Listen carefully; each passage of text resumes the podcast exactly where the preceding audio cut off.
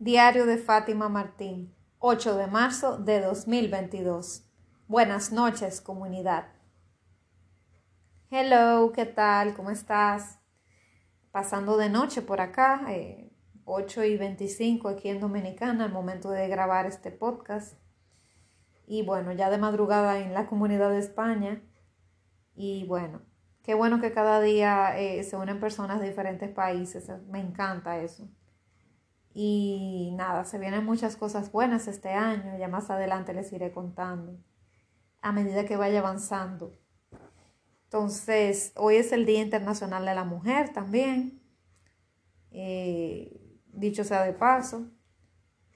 Y bueno, como te digo, esto es algo que está dividido porque hay personas que felicitan por este día y otras no. Por ejemplo, hay mujeres que se felicitan unas con otras. Y hay otras que se sienten totalmente ofendidas porque las felicitan en este día. Porque la historia de la mujer, no sé si tú sabías, este día se hizo internacional y todo.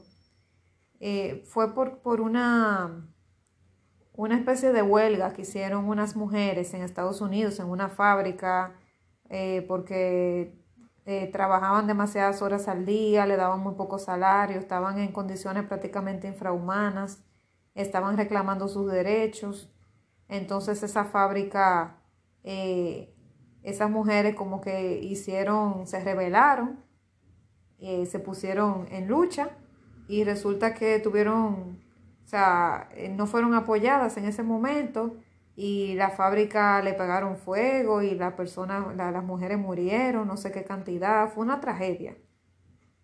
Fue la primera vez así como que se rebelaron a ese nivel, reclamando sus derechos, y esas mujeres perecieron por esa causa que tenían. O sea, que el día de hoy es un día trágico porque se conmemora la muerte de esas mujeres, que gracias a ellas hay muchos derechos que tenemos el día de hoy las mujeres.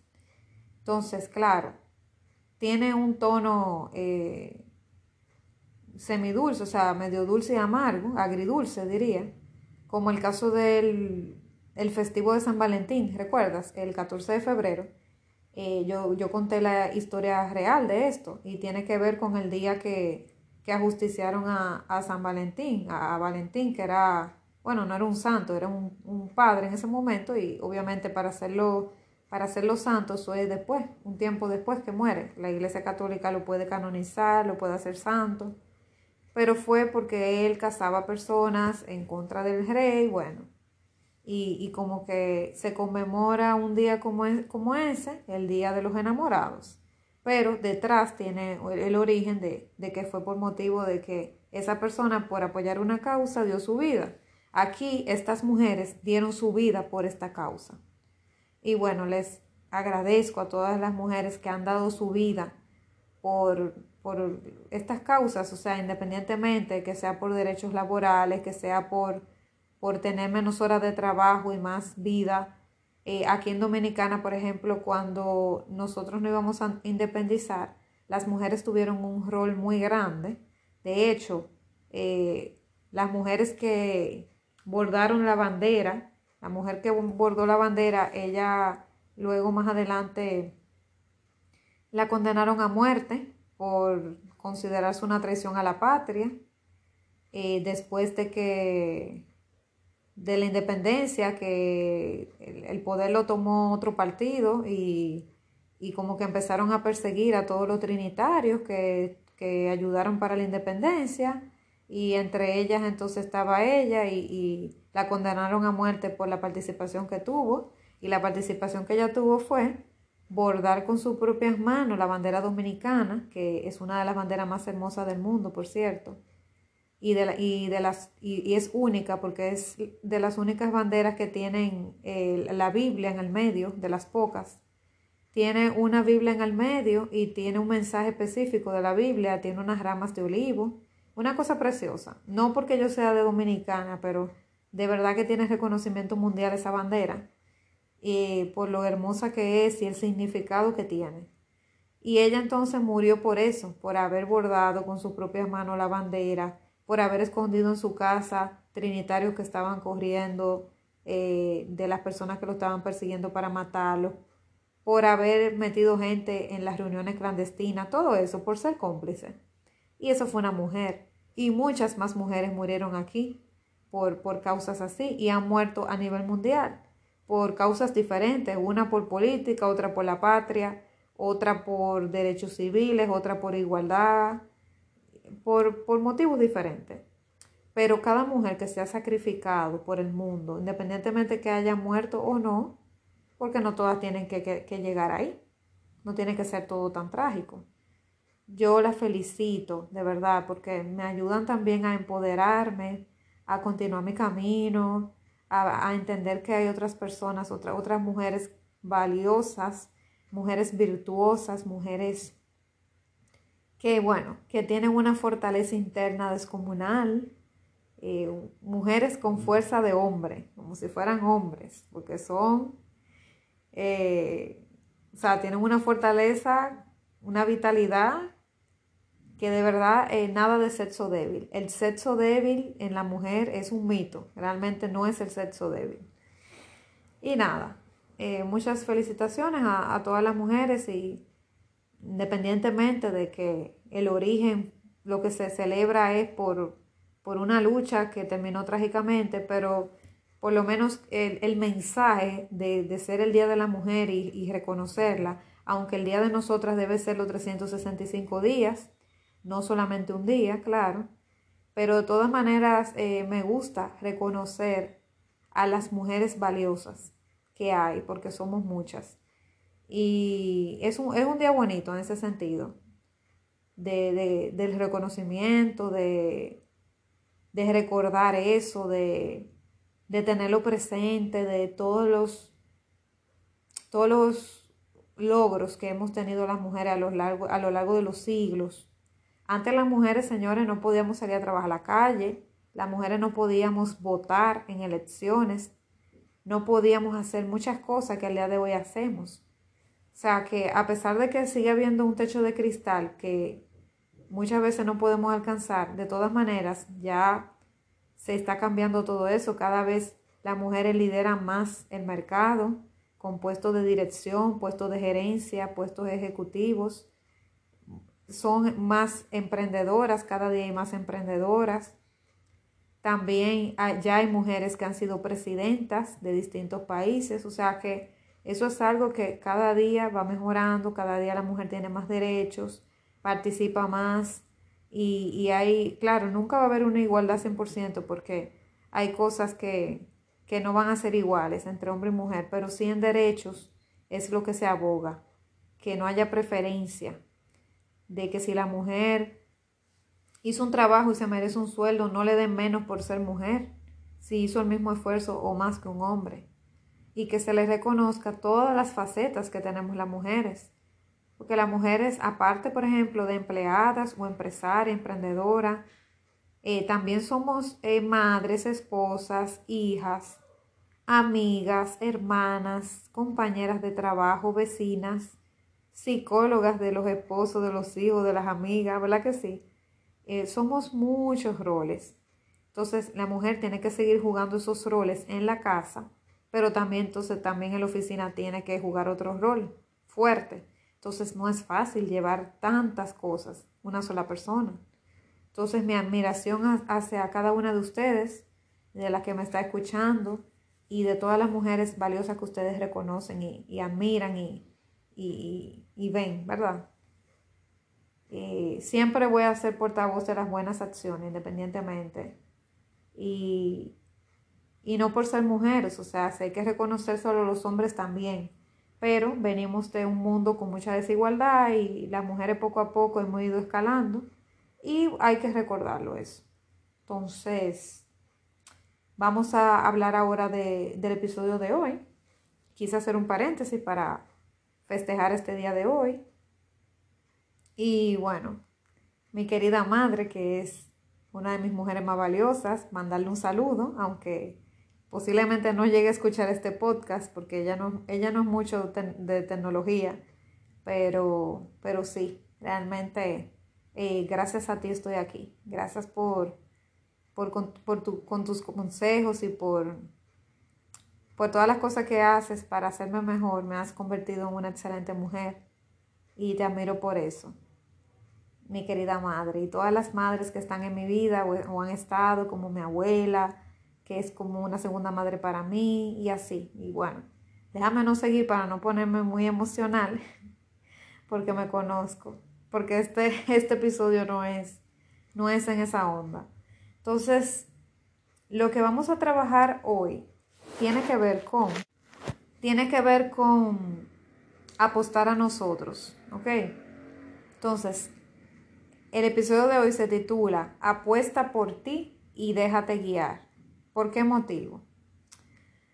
¿Por qué digo que te dejes guiar?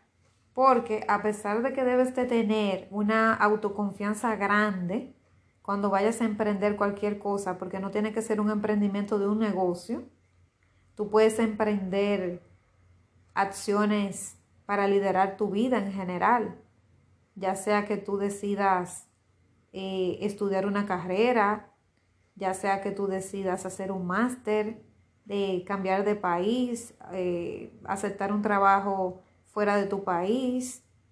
En todo se emprende. La mujer cuando se embarca en el asunto del camino de tener hijos, está emprendiendo un camino de madre y de esposa, o por lo menos de madre, porque hay madres que no son esposas. Entonces, todo lo que queramos emprender en la vida, todo, que tomemos decisiones para llevar a cabo metas, sobre todo esas metas que son a largo plazo y que son trascendentales. Cuando tú emprendes de que vas a tener un matrimonio, por ejemplo, eso es un emprendimiento también, no tiene que ver con fundar una empresa, pero la palabra emprendedor se liga mucho a eso. Pero siempre que tú vayas a hacer algo, debes de apostar por ti, de tener una confianza en ti de que lo vas a lograr, trabajarte lo más importante que hay, que es la mentalidad. En otros episodios más adelante yo voy a estar hablando sobre asuntos también de mentalidad, porque la mentalidad lo es todo. Lo he escuchado por ahí y lo certifico. También mi mentora de negocios me lo dice, que la mentalidad lo es todo, y es así. Porque sin la mentalidad tú puedes tener todos los conocimientos del mundo, técnicos, tecnológicos, puedes tener las experiencias y al final te vas a derrumbar. Porque la mentalidad es, yo diría que, wow, no voy a decir el 95% para no exagerar, porque... pero yo diría que como el 92% es mucho. Vamos a decir un 90%, un 10% del conocimiento y el 90% la actitud. Y esa actitud se trabaja con la mentalidad. Quizá haya personas que me digan, no tanto, quizá un 70-30, bueno. Pero por lo menos en este momento de mi vida, con el proyecto de emprendimiento, yo me he dado cuenta que la mentalidad es lo más importante, porque la parte de las creencias limitantes que uno tenga, cómo uno se autovalora, eso tiene que ver muchísimo con los resultados que tú vayas a tener después, porque lo que tú crees, tú lo proyectas. Entonces, si tú, por ejemplo, crees que no eres una persona valiosa, vas a proyectar inseguridad y que no vales, y las personas no te van a comprar, no van a ir a tus charlas, no se van a interesar por ti, porque tú vas a proyectar eso. Entonces, por eso es que lo que uno cree que es, al final es lo que se manifiesta. Por eso es que me refiero a que tiene que ver mucho con la mentalidad, porque para prácticamente todo se necesita mentalidad. Si tú crees que vas a lograr algo, a mí me gusta una frase de Henry Ford que dice, tanto si crees que puedes como si crees que no puedes, estás en lo cierto. Recuerdo esa frase, que yo se la digo mucho a los estudiantes de administración cuando doy esa materia en la universidad. Porque si tú crees que puedes lograr algo y estás comprometido y sientes que eso es lograble para ti, tú vas a poder. Pero si tú sientes que no, por más conocimiento que tú tengas y hayas tirado cálculos matemáticos y todo te dé, al final tú no tienes la mentalidad de ganador o ganadora y vas a fracasar. Vas a tener que fracasar y volverlo a intentar. Entonces, a eso que se refiere. Entonces tienes que apostar por ti, tú tienes que creer en ti, tienes que tener autoconfianza, tienes que depositar esa fe al universo y tener la certeza de lo que no se ve, que es la fe.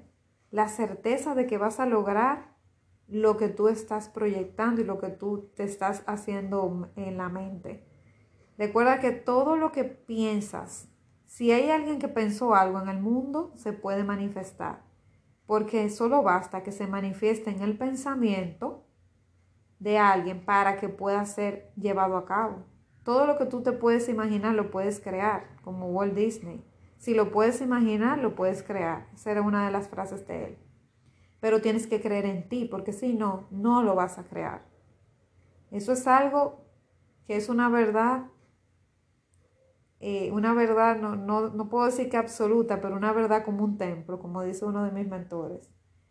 Tienes que creer en ti y apostar por ti, apostar, así como una apuesta en las carreras cuando están corriendo los caballos en el hipódromo, o apuestas en una banca de apuestas por un equipo que va a ganar una pelea, por alguien que va a ganar una pelea, por un equipo de pelota, un equipo de básquetbol. Así como tú apuestas, yo apuesto que va a ganar tal caballo, o que va a ganar la carrera tal persona, en Fórmula 1, por ejemplo. Yo pienso que el vehículo de fulano va a ganar. Así como tú apuestas, y apuestan hasta dinero, ¿verdad? Así tú debes de apostar por ti, y apostar dinero por ti, de manera metafórica, de que yo estoy dispuesta a apostar por mí, lo que sea, de que yo voy a lograr tal cosa. Y en caso de que no lo logre, me sirve como una lección aprendida, y evaluar qué fue lo que no funcionó de lo que yo ejecuté para modificar el plan, hacer los ajustes y volver a lanzar. Porque nosotros somos un proyecto interminable, o sea, nosotros vamos a estar lanzando en la vida cosas, haciendo cosas. Y el plan se va a caer de vez en cuando, claro, pero tenemos siempre la capacidad de volver a ajustar y volver entonces a lanzar. Y lanzar otra vez el proyecto. Ir haciendo los ajustes, corregir lo que no funcionó, agregar lo que faltó, ajustar y abrir las velas del barco. ¿Ok? Entonces la parte de dejarse guiar, ¿por qué quiero hablar de eso? Porque resulta que hay personas que no son entrenables. Recuerdo cuando estuve, el poco tiempo que estuve trabajando con trading, yo duré como 4 meses en eso. Actualmente no lo estoy ejerciendo, lo del trading, porque realmente requiere mucho de tiempo y mentalidad, y ahora ya amarrando mi propósito de vida me di cuenta que no puedo dedicarle el tiempo a eso, porque dedicarle tiempo a eso me quita tiempo para otras cosas que yo quiero trabajar y que son prioritarias para mí por encima de esto. Y esos meses que estuve en trading, lo que yo más agradezco es la mentalidad que me pusieron a trabajar. De hecho, yo conocí a Bob Proctor, fue gracias al trading, porque él daba clases, él daba mentorías en esa academia. Y aunque no llegué a ir a sus mentorías, sí le di a seguir y averigué un poco sobre su historia, y ahí fue que me di cuenta que fue uno de los autores de documental del secreto, etcétera, etcétera. Pero ahí ellos me hablaban mucho de mentalidad, porque se necesita tener una mentalidad de acero para ser trader, porque tienes que trabajar bajo presión. Y tienes que apostar por ti, tienes que tomar decisiones rápidas, tienes que tener una mente, o sea, tienes que tener una mente de acero, no dejarte afectar por situaciones, tienes que tener mucha inteligencia emocional, mucho manejo de las emociones, y tienes que ser una persona entrenable. ¿Qué quiere decir eso? Quiere decir que es una persona que se deja guiar, es una persona que no va a estar a cada rato en modo defensivo llevando la contraria. Es una persona que es maleable, se deja malear, se deja entrenar, se deja moldar. No es una persona sumisa, ¿ok? Que a todo lo que le digas le va a decir que sí, no. Pero va a ser una persona que va a escuchar un consejo, va a escuchar más de lo que habla, se va a dejar guiar y toda la cosa. Yo, por ejemplo, a veces de verdad que pongo una barrera muy fuerte y en vez de escuchar, como que me pongo en modo defensivo cuando hay ciertas cosas que me han movido el tapete. me ha pasó en el trading al principio y me ha pasado, por ejemplo, en mentorías que me dan, como que son cambios muy drásticos, que me dicen, por ejemplo, algo muy radical, como que te digan de un día para otro, mira, tienes que dejar para siempre de comer carne a partir de hoy, o tienes que cambiar la estrategia de tal cosa que tú tienes 15 años de tu vida haciendo, tienes que cambiar ese hábito por otro nuevo. Entonces son cosas como que a veces te mueven demasiado el tapete y como que tú te resistes. Entonces me ha pasado momentos así donde me he dado cuenta que ha sido tan fuerte el confrontamiento que he puesto una barrera, he puesto como un muro y me he puesto en negación. Entonces empiezo a defender mi punto de vista y como que no, y ahí ya dejo de aprender. Porque cuando tú te pones así, ya no entra nada nuevo. Entonces ahí tú no estás siendo maleable ni entrenable, sino que estás ofuscado con defender tu punto de vista, que no necesariamente es el correcto. O quizás fue correcto en algún tiempo, pero ahora no lo es. Entonces, esas veces que he identificado eso, por ejemplo, me pasó hace poco. Yo tuve una llamada, una mentoría realmente. No fue una llamada de claridad, sino una mentoría personalizada. Y se me dijeron tantas cosas que rompieron con los paradigmas que yo tenía, que yo me puse en modo defensa y lo identifiqué, y la mentora también lo identificó, y yo dije, wow, es verdad, yo estoy en modo defensa, yo no estoy ni escuchando lo que tú me estás diciendo, porque estoy defendiendo mi punto y me siento atacada y me siento que me están moviendo el piso con esto, y me doy cuenta del mecanismo de defensa que estoy poniendo. Entonces, cuando tú pones ese mecanismo de defensa, ya tú no te estás dejando guiar. Entonces, me sentí bien conmigo por el lado de que por lo menos tuve la humildad para decirlo, yo se lo admití. Y luego de ahí pude respirar profundo, recoacharme, porque yo me tengo que coachar constantemente. Yo me coaché, ella me coachó, y entonces le dimos para atrás la película y volvimos de nuevo. Y capté tantas cosas cuando bajé la defensa y decidí como sensibilizarme y ponerme en el punto del espectador que escucha y hablar menos, escuchar más y darle una oportunidad a lo que la persona me estaba diciendo. Y ahí me dejé guiar. Y he tomado unas decisiones a partir de ese día que se han notado en el negocio, precisamente porque empecé a cambiar un poco ese paradigma, que eran cosas que como no soy experta en esa área, estaba haciendo inconscientemente y no sabía que me estaban afectando. Pero a veces cuando te dicen la cosa en el momento, tú como que te quedas en shock y no sabes cómo reaccionar. Y te duele. Entonces, en esos momentos tú no estás siendo entrenable, no estás siendo guiable. Entonces, mucha gente se pierde en eso, de que no tienen la humildad de decir, cónchale, es verdad, yo me estoy poniendo en modo defensa, yo realmente no estoy escuchando, yo estoy centrada en hacer lo que yo entiendo que tengo que hacer, pero no estoy siendo humilde, no estoy admitiendo que quizá puedo estar equivocado, o no estoy admitiendo de que puede haber otra forma hasta mejor que la mía. Entonces, cuando tú no te conectas con esa humildad de dejarte guiar, pues entonces no eres entrenable y no vas a aprender. O sea, lo que te quieran enseñar te va a entrar por un oído y te va a salir por otro. Entonces, no hay un líder en el mundo que pueda ser así si no se deja guiar. O sea, puede ser que sea una persona con muchísimo carisma y todo, pero va a tener esa falla. Y en vez de que las personas lo vean como un real líder, alguien cercano que admiran, puede ser que sea de las personas que son líderes, pero la ven como con miedo. Porque son personas que no se dejan llevar la contraria, son personas que si van a pedir un punto de vista lo dicen pero por cumplir, pero realmente no les gusta que lleven la contraria ni le digan lo que ellos no quieren oír. Entonces al final no va a ser un líder completo, porque va a ser una persona que realmente no se está dejando guiar.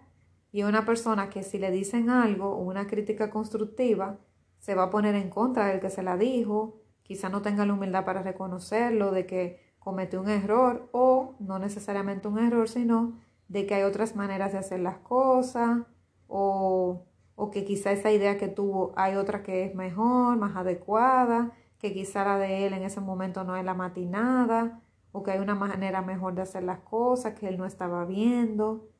Pero realmente tenemos que dejarnos guiar, porque por más que nosotros seamos superdotados, nosotros podemos tener el nivel de coeficiente intelectual de Albert Einstein o más alto de ahí, y si no nos dejamos guiar realmente no va a servir de mucho, porque es que no es lo mismo tú hacer las cosas por tu lado que tú dejarte guiar por gente que sabe y está a tu alrededor.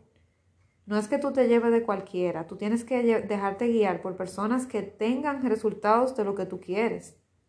O sea, si yo, por ejemplo, quiero pedirle un consejo de mi emprendimiento, yo no se lo voy a pedir a un empleado que nunca le ha pasado por la cabeza hacer un emprendimiento de nada, o yo no le voy a pedir consejo para tener un matrimonio estable y feliz a una persona que se ha divorciado 5 veces y ha terminado mal con todos sus esposos y odia a los hombres.